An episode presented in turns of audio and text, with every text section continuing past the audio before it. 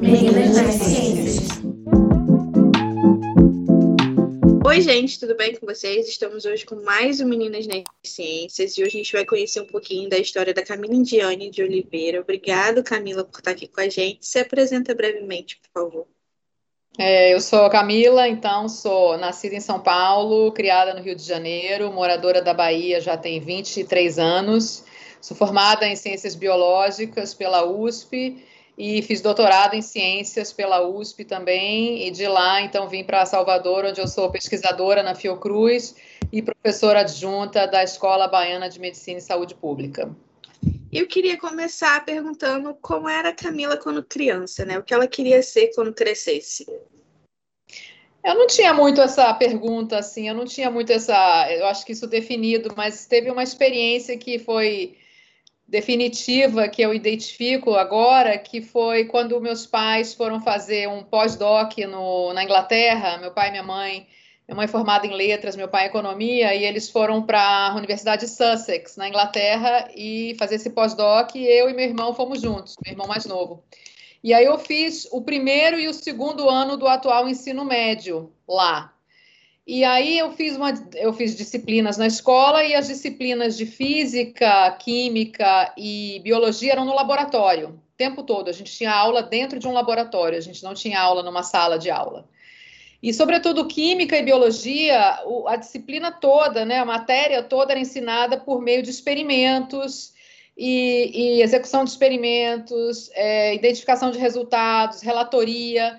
Isso me fascinou demais, eu achei aquilo sensacional. Acho que muito motivada pelos professores, que eram realmente excelentes professores mas essa vivência do laboratório, de fazer experiências. Então, acho que isso, quando eu voltei, então, desses dois anos para fazer o terceiro ano do ensino médio, preparando para o vestibular, eu falei, é biologia que eu vou fazer, estou decidida que é isso que eu vou fazer. Eu não, não, não pensava em ser cientista, mas eu queria continuar estudando biologia. Isso foi, isso foi o marco. E aí você teve, vamos dizer assim, se despertar pela biologia e acabou realizando sua graduação em Ciências Biológicas pela Universidade de São Paulo. Queria que você falasse como foi esse período da sua, da sua graduação. Eu, então, eu morava no Rio de Janeiro, eu mudei para São Paulo para fazer a faculdade é, é, na Universidade de São Paulo então já foi uma mudança importante para mim, né? Eu era muito jovem, com 17 anos, então saí da casa dos meus pais para morar na casa dos meus tios em São Paulo e fazer a graduação. Então isso já foi um, um, um chacoalhar importante, eu acho, assim, para a maturidade.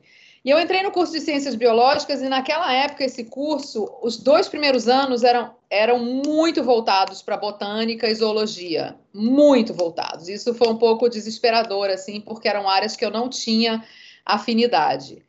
Mas ao mesmo tempo, meu pai sempre muito envolvido com a minha educação, enfim, meu pai e minha mãe, né? Ele começou a me perguntar: você vai começar a fazer estágio quando? Você vai começar a fazer estágio quando? E aí eu comecei a procurar um estágio. E eu, no, no segundo ano, então, eu, eu comecei a, eu fiz uma disciplina chamada Zoologia de Invertebrados.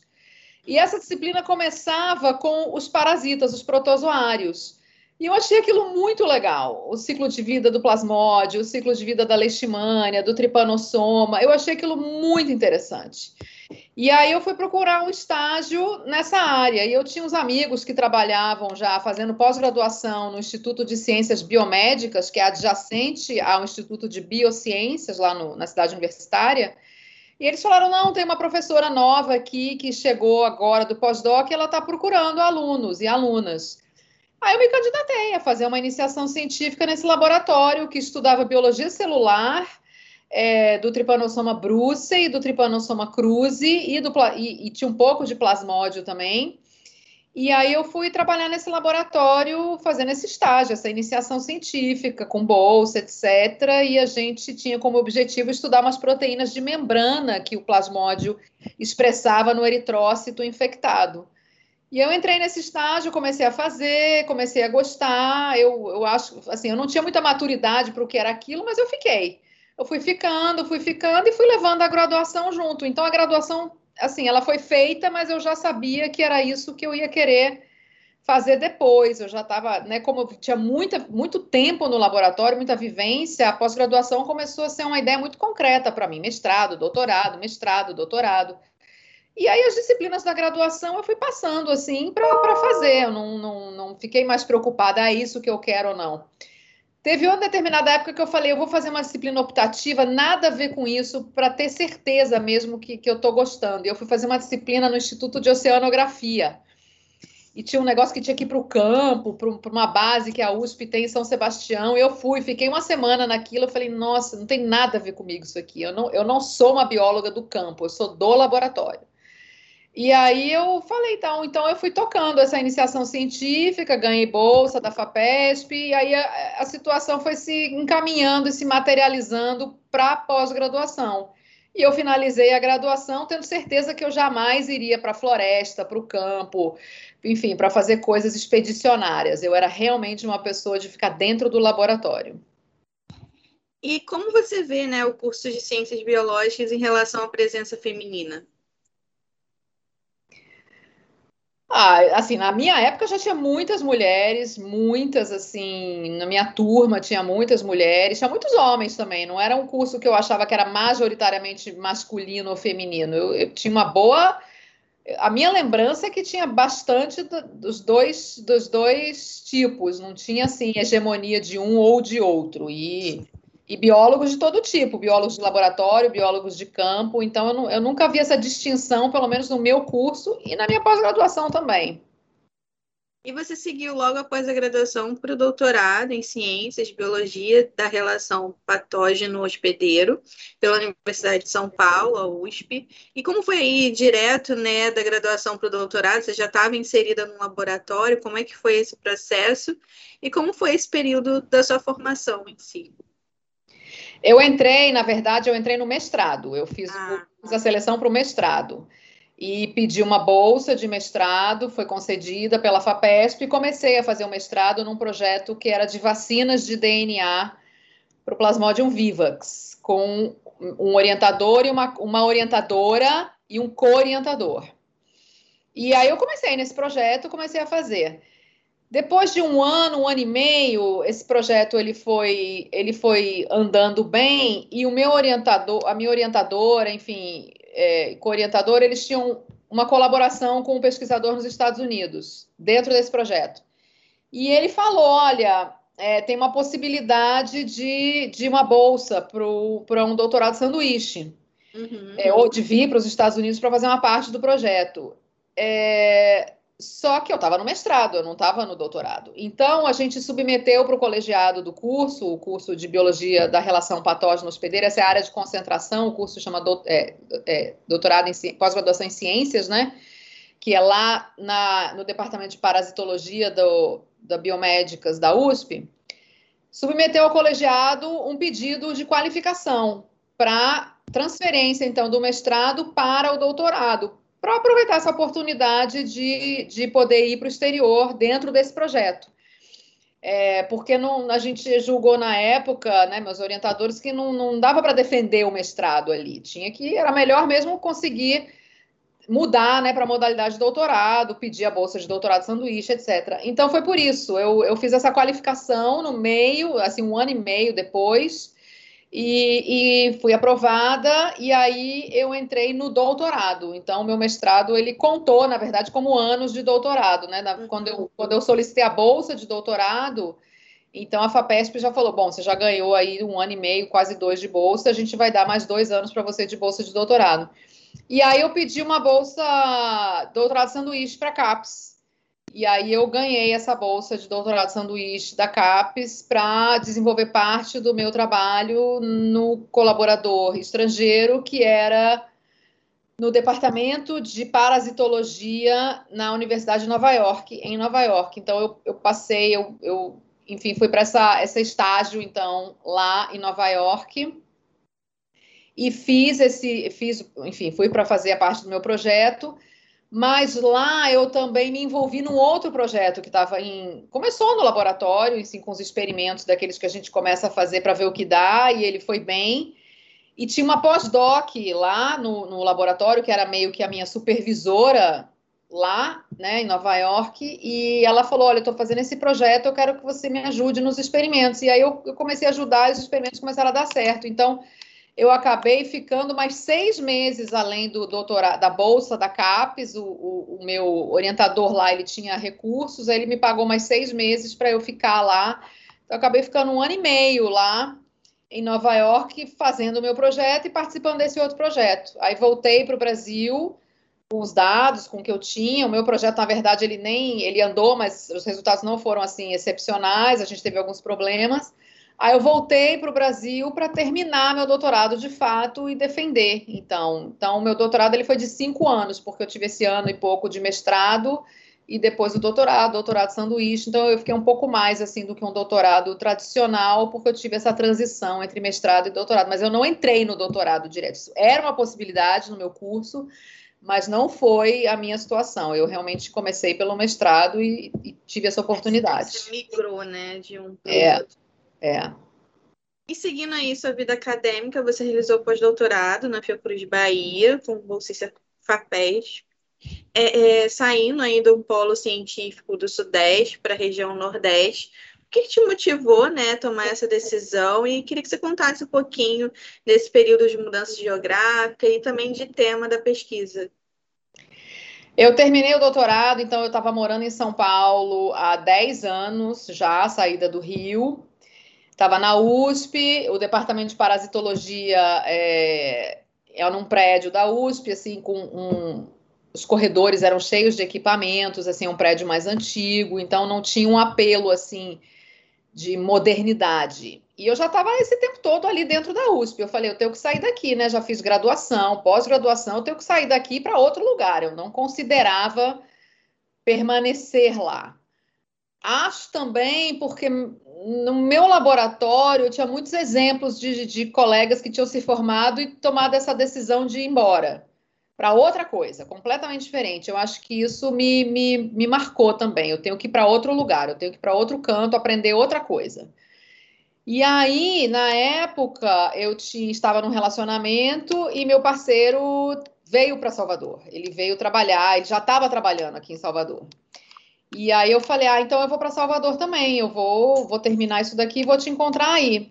E aí eu sabia que Salvador tinha a Fiocruz, e sabia que na Fiocruz tinha dois pesquisadores que eu já conhecia de congressos, que eu tive a oportunidade também de ir. Então, isso foi outro ponto importante da minha formação da pós-graduação, foi participar em congressos. Eu fui em congre muitos congressos, assim, todo ano eu ia num um congresso, assim, regular. Isso foi muito bom para conhecer pessoas, para conversar, é, é para ver as pessoas. Eu não, não, era assim do tipo que, que abordava os pesquisadores, os palestrantes, mas eu via as palestras e aquilo já me abria a cabeça para quem são as pessoas de, desse ramo, né? Quem são as pessoas que vêm falar aqui, o que, que elas falam, o que, que elas trabalham. Então eu conheci esses pesquisadores da Fiocruz nesses congressos que eu ia, e eu já sabia com quem, com, com o que eles trabalhavam, que era a leishmania, não era o plasmódio que eu, que eu tinha feito no meu doutorado, e aí eu perguntei um pouco no meu departamento, falei, o que, que vocês acham desses, desses pesquisadores? As pessoas, não, são ótimos, são ótimos, acho que você deve ir. Então eu tive essa, eu acho que eu tive essa iniciativa, né, de perguntar para professores do meu departamento quem eram os professores que eu estava querendo vir me associar, né, no pós-doc e, e, ter essa experiência já dos congressos. Então, eu me candidatei a uma vaga de pós-doc, eu escrevi um e-mail, falei, prezada doutora Aldina, prezado doutor Barral, eu sou Camila, terminei meu doutorado assim, e eu estou procurando um lugar para fazer pós-doc, e eu gostaria de visitar vocês e saber se tem uma oportunidade com vocês. Enfim, mandei um e-mail, assim, formal, explicando. E eles me falaram, então vem para Salvador. Você, aí eu acho que na época eu tinha, eu, eu tinha planos de vir a Salvador já, pessoais. E aí eu falei, eu vou estar tá aí, gostaria de, de conhecer vocês, assim, visitar, eu, alguma coisa do tipo. E eles falaram, então vem aqui na Fiocruz e faz um seminário para gente. E aí eu fui, enfim, vim por ocasião da, dessa visita, dessa viagem pessoal e fui na Fiocruz visitar e conhecer os dois, e conhecer a Fiocruz, e conhecer o laboratório, fazer um, um seminário. Então apresentei o seminário da minha defesa de doutorado, né, basicamente conversei bastante, eles me disseram o que, que oportunidades teria, né, de, de trabalho, de projeto, de bolsa. Aí eles me levaram para jantar e a gente conversou mais, etc. E aí no final, me, no dia seguinte, acho que eles me disseram, né? Não, Camila, a gente quer muito que você venha. Se você estiver disposta, a gente quer que você venha e a gente tem uma bolsa de, de, de pós-doc. Era uma bolsa assim, possível. Era uma bolsa que tinha na época. Aí eu vim. E eu, assim, fora isso, eu fiquei muito impactada com a Fiocruz, porque quando eu cheguei no ano 2000, o prédio assim, a construção era muito recente. Então eu fiquei muito impressionada com aquilo, porque era um prédio é um prédio muito bom, planejados, os laboratórios são grandes, tem muitas salas, assim, agora agora a gente já cresceu muito, então ele está um pouco defasado, mas quando eu cheguei há 20 anos atrás era pouquíssima gente que tinha, poucos pesquisadores, pouquíssimos alunos, então era tudo grande, novo, bonito, não tinha nada no corredor, era tudo arrumado. Então, eu fiquei muito impactada com isso e com o projeto, o trabalho em si. Portanto, mudar de área para mim não foi não foi assim uma coisa que eu fiquei preocupada. Será que eu vou gostar? Será que eu não vou? Falei, é parasita, é doença, é o que eu, eu mais ou menos já sei um pouco. Eu vou só mudar de parasita, mas eu vou fazer o que tem que fazer. E aí eu vim para Salvador e entrei no laboratório então da doutora Aldina Barral, que tinha muita colaboração com o laboratório do doutor Manuel Barral. E a gente começou a fazer muitas coisas juntos. Eu tive muita sorte, porque eram muitas, muitos projetos, tinha um, um, uns alunos assim, muito envolvidos, e eu já tinha o doutorado, então eu estava num, num, numa situação assim que eu estava um pouco mais graduada do que os demais, que eram alunos de mestrado e doutorado. E tinha uma outra pesquisadora, a doutora Cláudia Brodskin, que é pesquisadora da Fiocruz atualmente, mas na época não era, que também tinha acabado de voltar dos Estados Unidos, deu um pós-doc ela. Então a gente trabalhou muito junto e ela ela me ensinou muita coisa, todos eles. Então foi muito assim um ambiente de muito aprendizado, porque as pessoas estavam o tempo inteiro vivendo aquilo, fazendo aquilo. E aí eu pedi uma bolsa de recém-doutor para o CNPq, que eu ganhei, e logo depois, que vinha com um dinheiro de, de tinha bolsa e tinha um dinheiro a mais para comprar reagentes e tal, era recém-doutor. E depois eu pedi uma bolsa da FAPESB, que é a Fundação de Apoio à Pesquisa aqui da Bahia, que estava começando, e eles tinham um programa que era desenvolvimento científico e regional, que era para doutores se fixarem na Bahia. Então, pouco depois dessa bolsa do recém-doutor, eu pedi essa outra, chamada DCR, Desenvolvimento Científico e Regional, que era mais tempo, eram uns três anos, eu acho. Aí eu ganhei essa bolsa também. Então, assim, as coisas foram acontecendo e eu fui me inserindo e fui, fui ficando no laboratório e, e, e fazendo esse pós-doc, já com bolsa e tudo. Então, esse foi 2000, ano 2000 até 2002. Aí, 2002, 2003, eu comecei a pensar nos concursos, onde é que eu ia me estabelecer. Aí chegou essa fase aí do, do profissional, né? O que, que eu vou fazer, onde eu vou ficar. Mas meu, meu pós-doc foi nessa riqueza de pessoas e de recursos e de espaço e de ideias. Em 2006, você se tornou servidora pública da Fiocruz Bahia, mesma instituição onde atuou como vice-diretora de pesquisa é, entre 2017 e 2021. Como é que você avalia a sua trajetória profissional dedicada à pesquisa e como é a participação das mulheres aí no Instituto? Bem, então eu, assim, só para contar um pouco mais da história, eu, eu fiquei no pós-doc, aí veio essa, essa, essa fase, né, de eu preciso, então, agora ter uma posição definitiva. E aí eu comecei a fazer concurso. Eu fiz um primeiro concurso na UFBA, que eu fiquei em segundo lugar, é, mas, enfim, fiz o concurso e, e não, não fiquei em primeiro, só tinha uma vaga, mas, enfim, acho que eu fui bem, tive um bom desempenho. Aí eu fiz um segundo concurso na UFBA para outro instituto, fiquei em segundo lugar de novo, mas esse eu já fiquei muito desapontada, porque eu achei que é, não foi muito justo. Mas enfim, era o resultado era aquele, eu podia me sentir injustiçada, mas era aquilo, eu não tinha como mudar. E aí eu falei, não, eu vou, vou esperar um concurso na Fiocruz, eu vou, vou, não sei, vou fazer outra coisa. Em 2004, a doutora Cláudia era professora na Escola Baiana de Medicina e Saúde Pública, e ela me falou, Camila, estão precisando de mais uma pessoa na, na disciplina de imunologia, eu indiquei seu nome. Aí eu comecei a dar aula em 2004, lá na Baiana, que é como a gente chama, no curso de biomedicina. Então, em 2004, eu mais ou menos eu falei, bom, agora eu tenho, eu tenho uma ocupação, eu tenho um emprego, né? Eu sou professora da Baiana, faço pesquisa aqui na Fiocruz, enquanto enquanto tem como, eu posso ficar aqui e pronto. Aí, em 2006, veio esse concurso da, da Fiocruz, que eu falei, não, vou prestar esse concurso e vamos ver o que, é que acontece. Aí eu prestei esse concurso e passei. É uma, é uma carreira que chama tecnologista. A minha função é de pesquisadora, mas o nome da minha carreira é tecnologista. Uhum. Então, eu entrei nesse, nessa vaga de tecnologista para desempenhar as funções de pesquisa. E isso foi 2006, então basicamente eu continuei fazendo o que eu já fazia, que era que era trabalhar em projetos. Eu já era professora da pós-graduação, da pós-graduação em patologia, então me credenciei como é, professora permanente, fui aceita pelo colegiado, então eu já tinha alunos de pós-graduação, alunos de iniciação científica é, já estava assim, mais ou menos é, organizada né, na, na, na, carreira de pesquisadora, de cientista. E tinha esse, essa outra atividade que era a docência na Escola Baiana de Medicina e Saúde Pública, que eu mantenho até hoje.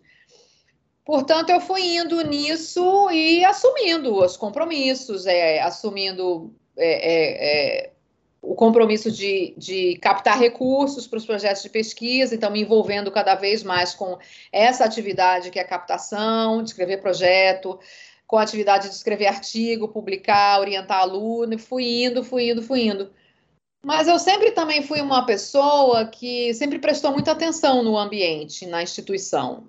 E eu sempre, assim, fui me envolvendo com as coisas da instituição, com, com comissões, com, é, como é que a gente fala, comissões, to, todas essas coisas que uma, uma instituição cria, né, para observar, resolver, etc. Eu fui me envolvendo com isso tudo. Então, eu rapidamente assumi funções no laboratório, de organização do laboratório, de, apesar de ter uma chefia, eu, eu fiquei assim num, numa função de coordenar um pouco as coisas. Eu entrei no conselho deliberativo da Fiocruz, representando o meu laboratório, então a minha chefe muitas vezes não podia ir nas reuniões, então eu representava o laboratório no conselho deliberativo, que é a instância superior né, de decisão da Fiocruz, ah, junto com a diretoria.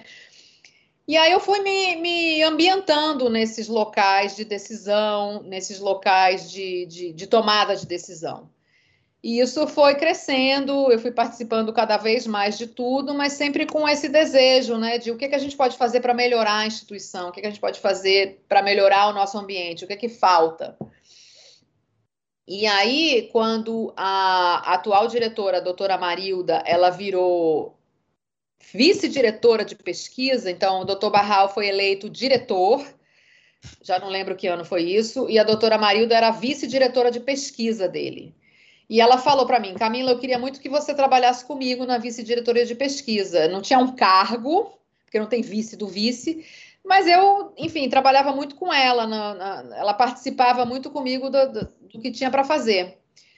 E aí eu fui me, me ambientando nisso. A vice de ensino, eu também tive uma, uma passagem pela vice de ensino com um outro pesquisador que foi o vice-diretor de ensino. E foi indo nisso. E aí o doutor Barral, ele deixou o cargo de diretor e a doutora Marida foi eleita a nova diretora da Fiocruz. E aí ela me chamou para ser a vice-diretora de pesquisa, então. E aí eu fiz isso em 2017, acho que 2017 eu assumi esse cargo, que foi foi uma decisão importante para mim. Foi uma decisão que eu precisei consultar algumas pessoas. Eu, eu fui perguntar o que, que as pessoas achavam, né? Sobretudo meus, meus superiores, meus pares hierarquicamente superiores e mais experientes. O que, que eles achavam, qual era a opinião deles, se eles achavam que eu conseguiria, ou, né, etc. E eles me incentivaram demais. Então, eu, eu assumi esse cargo em 2017 e fiquei na primeira gestão, então, da doutora Marilda, ela foi reeleita, e eu fiquei nessa primeira gestão na vice-diretoria de pesquisa. É, e foi muito, foi muito interessante, assim, eu, eu trabalhei muito porque era muito, muita coisa para fazer, muita coisa, né? Você ser responsável pela área de pesquisa de uma Fiocruz, unidade regional, mas enfim, é uma Fiocruz. Então foi muito, é, como é que eu vou dizer? Foi muito intenso. E eu não deixei de ser pesquisadora, orientadora, de dar aula. É, então foi muito intenso eu dividir minha vida entre a gestão e a pesquisa, a gestão e a pesquisa. Eu, eu me dedicar integralmente às duas atividades que eu queria fazer muito bem feitas. De, de, era assim, meu princípio era que eu tinha que fazer bem feito os dois. E então foi assim que eu, que eu assumi esse cargo de vice-diretora de pesquisa. É, mas a sua segunda pergunta era sobre a participação das mulheres no instituto. Ah, assim, aqui no meu instituto tem muitas mulheres, tem muitas mulheres chefes de laboratório, é, cargos de gestão, vice de ensino, vice de pesquisa, diretora. Então, isso para mim é um exemplo muito. É um exemplo, não, uma situação muito, muito familiar. É, a gente tem, obviamente, é, homens também nesses cargos, mas tem muitas mulheres nesses cargos. Então, não foi algo que eu estranhei, não foi algo que eu senti falta, não foi algo que eu notei como diferente quando eu cheguei ou depois que eu assumi o cargo de vice de pesquisa. E na Fiocruz também a gente faz, enfim, muitas reuniões acontecem na, na sede da Fiocruz, no Rio de Janeiro, e a gente chega nas reuniões, sempre tem muitas mulheres. É fato que a Fiocruz não tem vice-presidente, tem uma vice-presidente de, de educação, mulher, os demais são homens, a, a, a ex-presidente era mulher, agora é um homem, mas assim, a gente vê sempre muitas mulheres nos cargos de chefia e de liderança. Então, acho que a Fiocruz é um, é um lugar assim que, na, na minha visão, realmente tem essa representação. Pode melhorar? Claro que pode, mas eu, eu vejo que essa representação existe e a gente se vê nos lugares de tomada de decisão. E na área do ensino, atualmente você é professora permanente dos cursos de pós-graduação em patologia da UFBA e Fiocruz e Ciências e Saúde da UFBA, além de ser professora adjunta da Fundação Baiana para Desenvolvimento das Ciências. Queria que você falasse um pouco para a gente como tem sido atuar aí como professora orientadora, já que você formou aí tantos meninos e meninas nas ciências.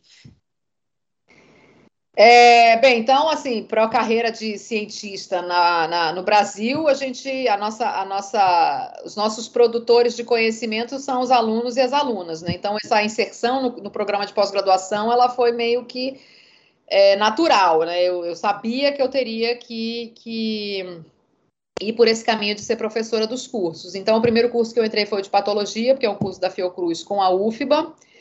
E depois, bastante tempo depois, eu fui convidada para entrar nesse curso de Ciências da Saúde, que é só da UFBA. Eu não sou docente da UFBA, mas eu sou professora permanente desse curso é, da UFBA. E, enfim, aí é, é, o desafio, né? O desafio de orientar alunos e alunas, é o desafio de motivar uh, é, para realização dos projetos é o desafio de atender as expectativas do que é orientado, do que é estar presente, do, do que não dá para fazer.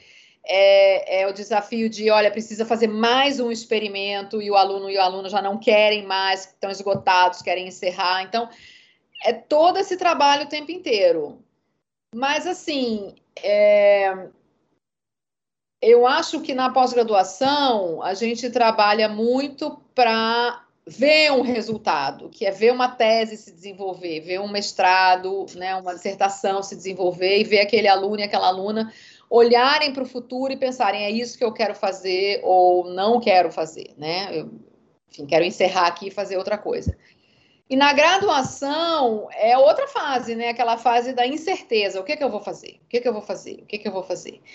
Então, eu acho que eu, eu gosto da graduação porque é uma fase mais de ingenuidade, de não saber, de procura, de, de, de muita, muita vontade, e na pós-graduação, atualmente, eu acho que é uma fase de mais de angústia do que, do que vai acontecer comigo, particularmente agora, 2023. Eu acho que antes não, antes, antes, assim, até antes de 2020, eu não acho que era assim, mas agora eu, eu, eu sinto muito isso da angústia, o que, que vai acontecer comigo. Então é bom, eu acho, eu, eu transitar. Eu, eu acho que é muito cansativo é, dar aula na graduação, é, é exigente, né? Você tá ali, você tá presente, você você motivar, você dar uma aula que os alunos estão com você e não estão no celular, não, enfim, não estão ausentes, é, é difícil, mas ao mesmo tempo eu gosto muito dessa, dessa felicidade. Eu estou na faculdade, eu estou fazendo essa disciplina e minha preocupação é a prova da semana que vem. A minha preocupação é o que vai acontecer na prova e se isso que você está falando vai cair na prova. Enquanto que na pós-graduação é o que eu vou fazer da minha vida, o que eu vou fazer da minha vida, etc. Então, é, mas também não vejo como não fazer isso, não vejo como eu reclamo, as pessoas que me conhecem, convivem comigo, sabem que eu reclamo, ah, os alunos, os alunos, mas eu faço, eu faço e eu tento sempre fazer bem feito, eu tento sempre ser a melhor orientadora que eu puder ser e sempre é, situando muito quais são as minhas limitações. Quando eu digo isso, eu não sei fazer, eu, eu sou bem clara, eu não sei fazer isso que você está me pedindo, temos que procurar alguém que saiba, temos que procurar ajuda quando é um problema pessoal que eu não sei como resolver. Eu falo, temos que procurar outro tipo de ajuda, porque eu não, não sei resolver isso, eu não sei como encarar isso. Então, eu estou sempre muito preocupada em ser o melhor, melhor orientadora que eu posso ser é, para os alunos e com, com as dúvidas e as angústias que eles e elas chegam hoje para a gente. Em 2011, você foi indicada membro afiliado da Academia Brasileira de Ciências e em 2017 você também foi indicada membro júnior da Academia de Ciências da Bahia. É, que importância tiveram essas indicações para você? Ah, primeiro reconhecimento, né? Eu acho que Academia Brasileira de Ciências é um é um Olimpo, né? Assim, só enfim, a gente vê aí os membros e, e, enfim, então foi, foi um super reconhecimento, eu fiquei muito feliz e, e eu fui em algumas reuniões, assim, então foi muito, muito legal é, ver a Academia Brasileira de Ciências, ver as pessoas, e foi muito legal também porque eu tive colegas que também foram indicados na mesma época que eu, então, assim, outras pessoas é, é, próximos, né, tá, é, estarem nessa situação junto comigo. Então, isso também foi muito, muito bacana. E, e, conversar sobre outros assuntos. Assim, as reuniões que a gente foi eram os físicos, eram os matemáticos, eram os químicos, eram, eram outras coisas completamente diferentes. Então, isso foi uma, uma grande oportunidade também de ouvir falar de assuntos completamente diferentes para a gente. Então, tive participação em algumas atividades da academia é, aqui da Bahia também. É, eu acho que, sobretudo, o reconhecimento. Eu acho que isso é o que mais a gente é, assim, guarda né, dessas experiências, porque a, o membro afiliado ele tem um tempo, depois ele sai, esse tempo encerra e um dia, quem sabe, a pessoa é indicada membro é, permanente, né? Não é, não é assim que diz, mas enfim, mas membro. E aqui da Bahia também foram, foram períodos. Então, assim, o mais é o reconhecimento, porque a gente sabe que a, aí a nossa turma encerra, outros são indicados e assim vai. Mas acho que a interação com pessoas diferentes e, e a possibilidade de estar nesses ambientes, assim, de, de muito prestígio. E atualmente você é coordenadora da área de Ciências Biológicas 3 da CAPES e vice-presidente da Sociedade Brasileira de Protozoologia. Como é que você vê a atuação das mulheres em cargos de chefia na ciência ou em outras áreas? Bem, na CAPES, é, eu entrei como coordenadora adjunta em 2018. Então, a, a CAPES ela tem 49 áreas de avaliação dos cursos de pós-graduação e aí eu recebi um convite do professor José Roberto Mineu, que era o coordenador da área de Ciências Biológicas 3. A área de Ciências Biológicas 3 ela é a área que cuida de, de programas de pós-graduação em microbiologia, imunologia e parasitologia. E são 36 programas dentro dessa área Ciências Biológicas 3. Então, o coordenador dessa área, ele, ele coordena ou ele, ele entre aspas, toma conta de 36 programas de pós-graduação no Brasil inteiro, dentro dessas áreas, dessa área de microimune parasito. E aí ele me mandou um e-mail perguntando em 2018 se eu queria ser a coordenadora adjunta dele. E eu não conhecia o professor Mineu pessoalmente. Então, foi assim, um, um, uma surpresa para mim, né? Nossa, receber um convite desse. Novamente, fui até meus pares, pessoas mais experientes, e falei: o que, que vocês acham desse convite, desse trabalho? Todo mundo incentivou, etc. E aí eu resolvi aceitar. Isso foi em 2018. Então, eu fiquei quatro anos como coordenadora adjunta. E ano passado era a hora do professor Mineu é, deixar o cargo de coordenador da área. Então, tem um coordenador, um coordenador adjunto e um coordenador eh, de mestrado profissional, de cursos profissionais. E a eleição do novo coordenador. E aí ele me falou, Camila, eu, você quer ser a próxima coordenadora? Você ou o meu colega Carlos Taborda, que era o coordenador do mestrado profissional. Entre nós dois, quem gostaria de ser o coordenador? Que ele queria que fosse um de nós dois, por a gente ter trabalhado esse tempo juntos.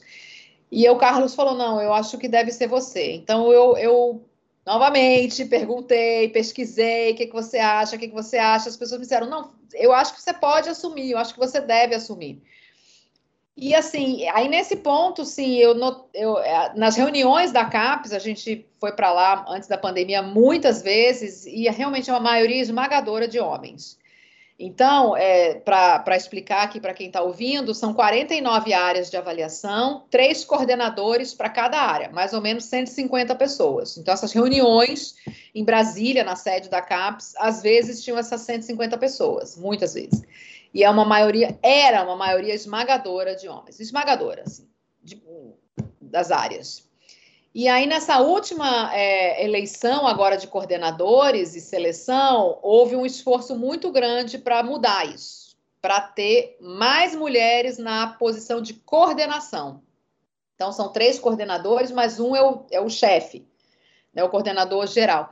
Então, houve um, um envolvimento muito grande, um movimento muito grande para isso mudar, para ter mais mulheres. E realmente isso foi muito feliz, isso foi muito é, é, bom de ver acontecer. Então, agora, por exemplo, nas ciências biológicas, são três ciências biológicas, a 1, a 2 e a 3. Eu sou da 3.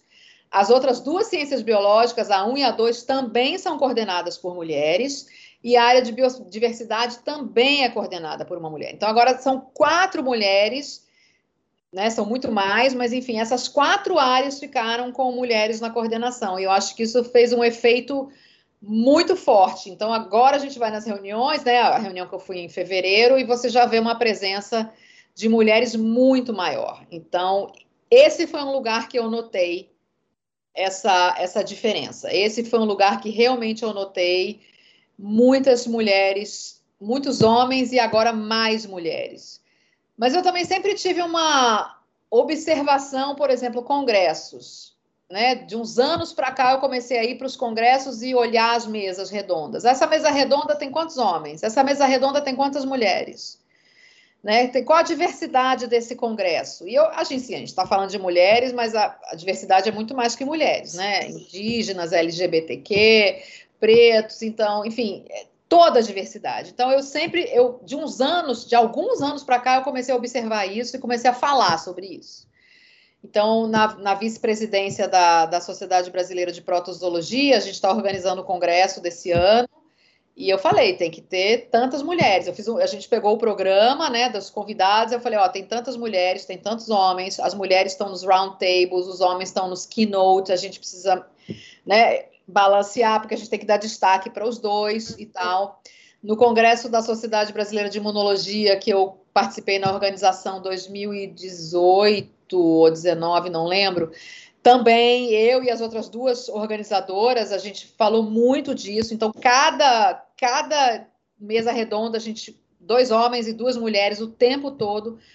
Então, é uma preocupação que eu tenho, acho que normal, mas eu, eu também me preocupo em falar sobre isso. Então, quando eu vejo esse tema, eu falo. Eu, eu vejo uma coisa e falo assim, é, mas Cadê as mulheres? É, mas isso aqui eu acho que essa, essa fala eu, não, eu acho que é sexista. Essa fala eu acho que não, não cabe.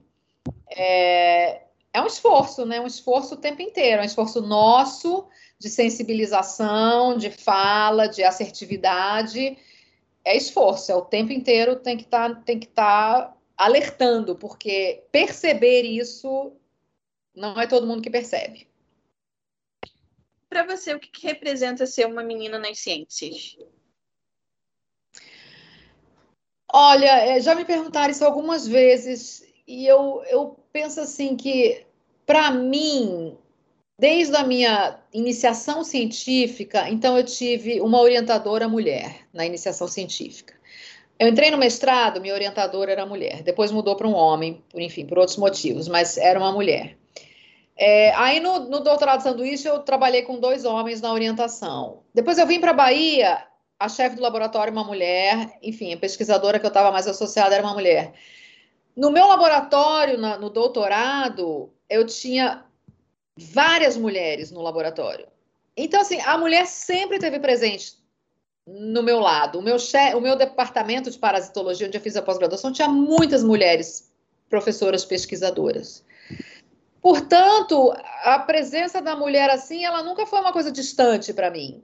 Ela sempre teve em volta o tempo todo, em todos os lugares, no aluna, na pesquisadora, na professora, na chefe. Sempre eu vi isso, é, de alguma maneira. Então, eu não, eu não, eu não, não, como é que eu vou dizer? Eu não. Isso para mim foi muito natural. Eu não achava que não poderia ser. Eu achava que eu não poderia ser a chefe ou a vice, porque eu não, talvez eu não tivesse o conhecimento, mas não porque eu era mulher. Eu acho que talvez me faltasse a, a sabedoria mas não por achar que eu era mulher e talvez eu não deveria desempenhar esse, essa função ou exercer esse cargo. Então, o que eu acho que a gente tem que procurar como mulher, menina na ciência, são os exemplos, né? Eu estou aqui nesse lugar, nesse laboratório. Quem são as mulheres aqui? O que elas estão fazendo? Né? Onde é que estão as mulheres aqui nesse ambiente? Elas estão na chefia? Elas estão na, no, na liderança? Se tiver isso, perfeito. Você tem seus exemplos para seguir, você tem seus modelos para se espelhar, ou não. Mas eu acho que é importante a gente ver. Então, essa questão toda da diversidade é o quê? A gente vê a diversidade onde a gente vai, é ver todo mundo em todos os lugares, e não só um tipo, né? É, então, eu acho que as meninas, elas prestando atenção nisso, eu acho que elas vão ver que está cada vez melhor.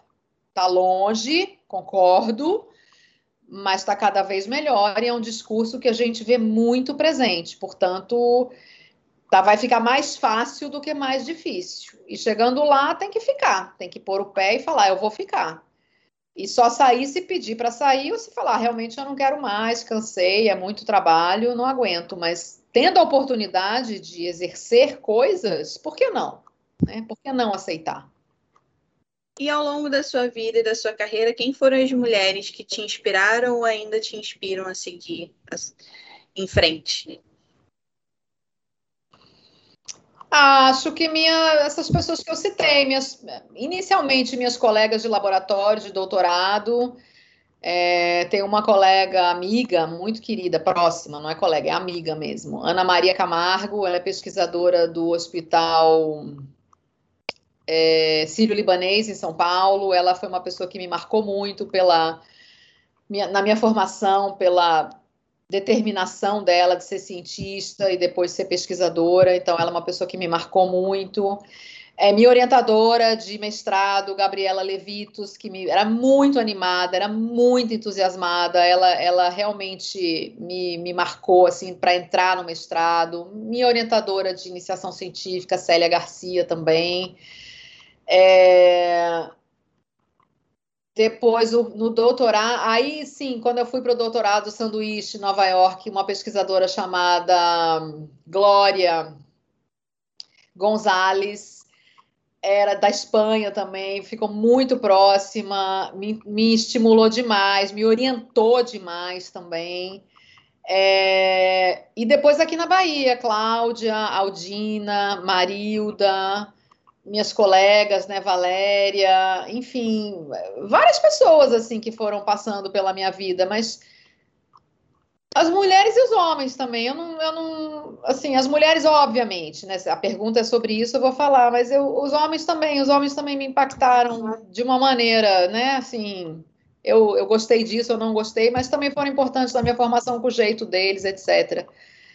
E acho que meus pais, meu pai e minha mãe, mais que tudo, né, que me incentivaram desde sempre e me proporcionaram diversas experiências para eu para eu poder seguir nessa carreira, me permanecer nessa carreira, enfim, é, me incentivaram o tempo todo. Então, minhas alunas também, acho, minhas alunas, enfim, que estão aí pelo mundo agora, já na profissão, é, todas, todas. Falar nomes é difícil, mas a gente tem que falar uns, mas assim, não, não faço, faço distinção alguma, mas eu acho que coletivamente muitas mulheres, assim, minhas colegas de sociedade, minhas colegas da CAPES, agora mais recentemente, todo mundo é um modelo para mim. Todo mundo são pessoas assim que eu olho e falo, puxa, olha essa, olha essa pessoa, olha o que ela está fazendo.